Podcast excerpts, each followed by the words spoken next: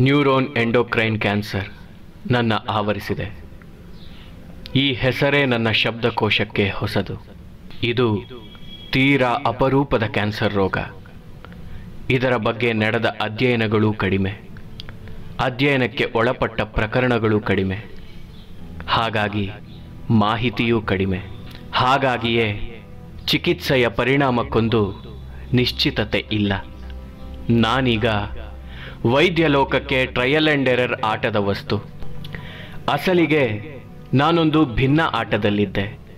ವೇಗವಾಗಿ ಚಲಿಸುತ್ತಿದ್ದ ರೈಲಿನಲ್ಲಿ ಪ್ರಯಾಣಿಸುತ್ತಿದ್ದೆ.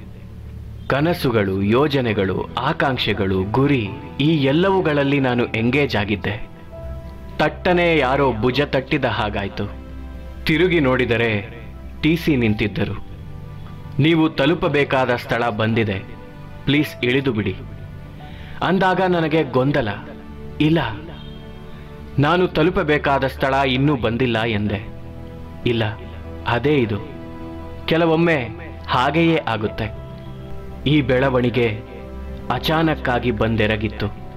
ಅಗಾಧವಾದ ಸಾಗರದಲ್ಲಿ ಧತ್ತೆಂದು ಬಂದೆರಗುವ ಅಲೆಗಳ ನಡುವೆ ತೇಲುವ ಕಾರ್ಕ್, ಶತಾಯಗತಾಯ, ಅವುಗಳನ್ನು ಹಿಡಿತಕ್ಕೆ ತೆಗೆದುಕೊಳ್ಳಲು ಪ್ರಯತ್ನಿಸುತ್ತಿರುವಂತಾಗಿತ್ತು. ನನ್ನ ಪರಿಸ್ಥಿತಿ. ಇಂಥದ್ದೊಂದು ಗಾಬರಿ, ಆತಂಕ, ಭಯದ ಪರಿಸ್ಥಿತಿಯಲ್ಲಿ ಆಸ್ಪತ್ರೆ ಸೇರಿದ ನಾನು ನನ್ನ ಮಗನ ಬಳಿ ಹೇಳಿಕೊಂಡೆ. ನನ್ನಿಂದ ನಾನು ನಿರೀಕ್ಷಿಸುವುದು ಇಷ್ಟೇ. ಈ ಬಿಕ್ಕಟ್ಟನ್ನು ನಾನು ಈಗಿರುವ ಮನಸ್ಥಿತಿಯಲ್ಲಿ ಎದುರಿಸಬಾರದು. ನನ್ನ ಕಾಲ ಮೇಲೆ ನಾನು ನಿಲ್ಲಬೇಕಿದೆ. ಭೀತಿ ಮತ್ತು ಭಯ ನನ್ನನ್ನು ಆಕ್ರಮಿಸಿಕೊಳ್ಳಬಾರದು. ಇದೇ ನನ್ನ ಗುರಿಯಾಗಿತ್ತು. ನಂತರ ನೋವಿನ ಘಾತ. ಇಷ್ಟು ದಿನ ನೋವೆಂದರೇನೆಂದು ತಿಳಿದಿತ್ತು. ಆದರೆ ಈಗ ಅದರ ಸ್ವರೂಪ ಮತ್ತು ಅಗಾಧತೆಯ ಅನುಭವವಾಗುತ್ತಿದೆ. ಏನೂ ಕೆಲಸ ಮಾಡುತ್ತಿಲ್ಲ. ಯಾವುದೇ ಸಮಾಧಾನ, ಪ್ರೇರಣೆಯ ಕೆಲಸ ಮಾಡುತ್ತಿಲ್ಲ. ಬರೀ ನೋವು. ಮತ್ತು ಈ ನೋವು ದೇವರಿಗಿಂತಲೂ ಅಗಾಧವಾದದ್ದು ಅನ್ನಿಸುತ್ತಿದೆ. ದುಗುಡ ದಣಿವಿನಿಂದ ಲಂಡನ್ ಆಸ್ಪತ್ರೆ ಪ್ರವೇಶಿಸಿದಾಗ ಆಸ್ಪತ್ರೆಯ ಮುಂಭಾಗದಲ್ಲಿ ಲಾರ್ಡ್ಸ್ ಸ್ಟೇಡಿಯಂ ಇರುವುದು ನನಗೆ ಗೊತ್ತೇ ಆಗಿರಲಿಲ್ಲ. ಇದು ನನ್ನ ಬಾಲ್ಯದ ಕನಸಿನ ಮೆಕ್ಕ. ನೋವಿನ ಮಧ್ಯೆಯೂ ನಾನು ಅಲ್ಲಿ ನಗುತ್ತಿರುವ ವಿವಿಯನ್ ರಿಚರ್ಡ್ಸ್ ಅವರ ಪೋಸ್ಟರ್ ಕಂಡೆ. ಆ ಜಗತ್ತು ನನ್ನದಲ್ಲವೇನೋ ಎಂಬಂತೆ ನನಗೇನೇನೂ ಅನಿಸಲಿಲ್ಲ. ನನ್ನ ಕೊಠಡಿಯ ಮೇಲ್ಭಾಗದಲ್ಲಿ ಕೋಮಾದಲ್ಲಿ ಇರುವವರ ವಾರ್ಡ್ ಇದೆ. ಒಂದೊಮ್ಮೆ ನಾನು ಆಸ್ಪತ್ರೆಯ ಬಾಲ್ಕನಿಯಲ್ಲಿ ನಿಂತು ದೃಷ್ಟಿ ಹರಿಸಿದೆ. ತಕ್ಷಣ ವಿಲಕ್ಷಣವಾದ ಭಾವವೊಂದು ನನ್ನನ್ನು ಕಾಡಿತು.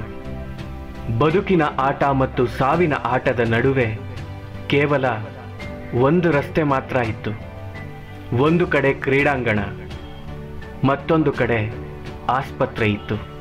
ಆದರೆ ನಾವು ಇವೆರಡರಲ್ಲಿ ಒಂದರ ಭಾಗವಾಗಿದ್ದೇವೆ ಎಂದು ನಿಶ್ಚಿತವಾಗಿ ಹೇಳಲು ಸಾಧ್ಯವಿಲ್ಲ.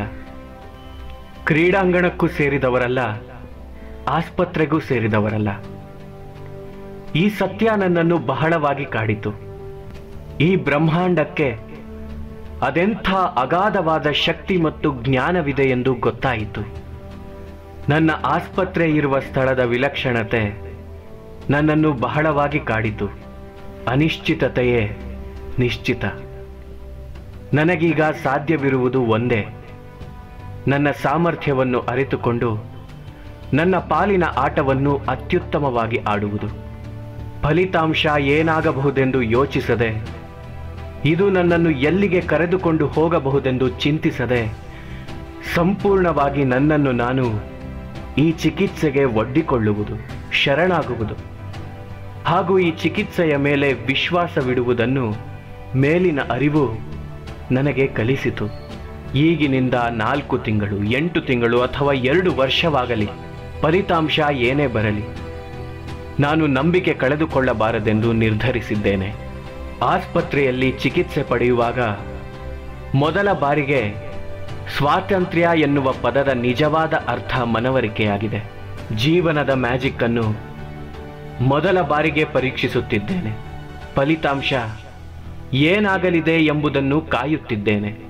ಈಗ ಮನಸ್ಸಿನಲ್ಲಿ ಯಾವ ಗೊಂದಲವೂ ಇಲ್ಲ. ಬ್ರಹ್ಮಾಂಡಕ್ಕಿರುವ ಅರಿವಿನ ಬಗ್ಗೆ ನನ್ನ ವಿಶ್ವಾಸ ನೂರ್ಮಡಿಯಾಗಿ ಪರಿಪೂರ್ಣವಾಗಿದೆ. ಆ ಅರಿವು ನನ್ನ ಕಣಕಣದಲ್ಲೂ ಪ್ರವೇಶಿಸಿದೆ. ನನ್ನ ಪ್ರತಿಯೊಂದು ಕಣಕಣದಲ್ಲೂ ವಿಶ್ವಾಸವಿದೆ. ಅದು ಉಳಿಯುವುದೇ ಎನ್ನುವುದನ್ನು ಸಮಯವೇ ಹೇಳಲಿದೆ. ಜಗತ್ತಿನಾದ್ಯಂತ ಜನ ನನಗಾಗಿ ಪ್ರಾರ್ಥಿಸುತ್ತಿದ್ದಾರೆ. ನನಗೆ ತಿಳಿದಿರುವ ತಿಳಿಯದೇ ಇರುವ ಜನರು ವಿಶ್ವದ ವಿವಿಧೆಡೆಯಿಂದ ನನಗಾಗಿ ಪ್ರಾರ್ಥಿಸುತ್ತಿದ್ದಾರೆ.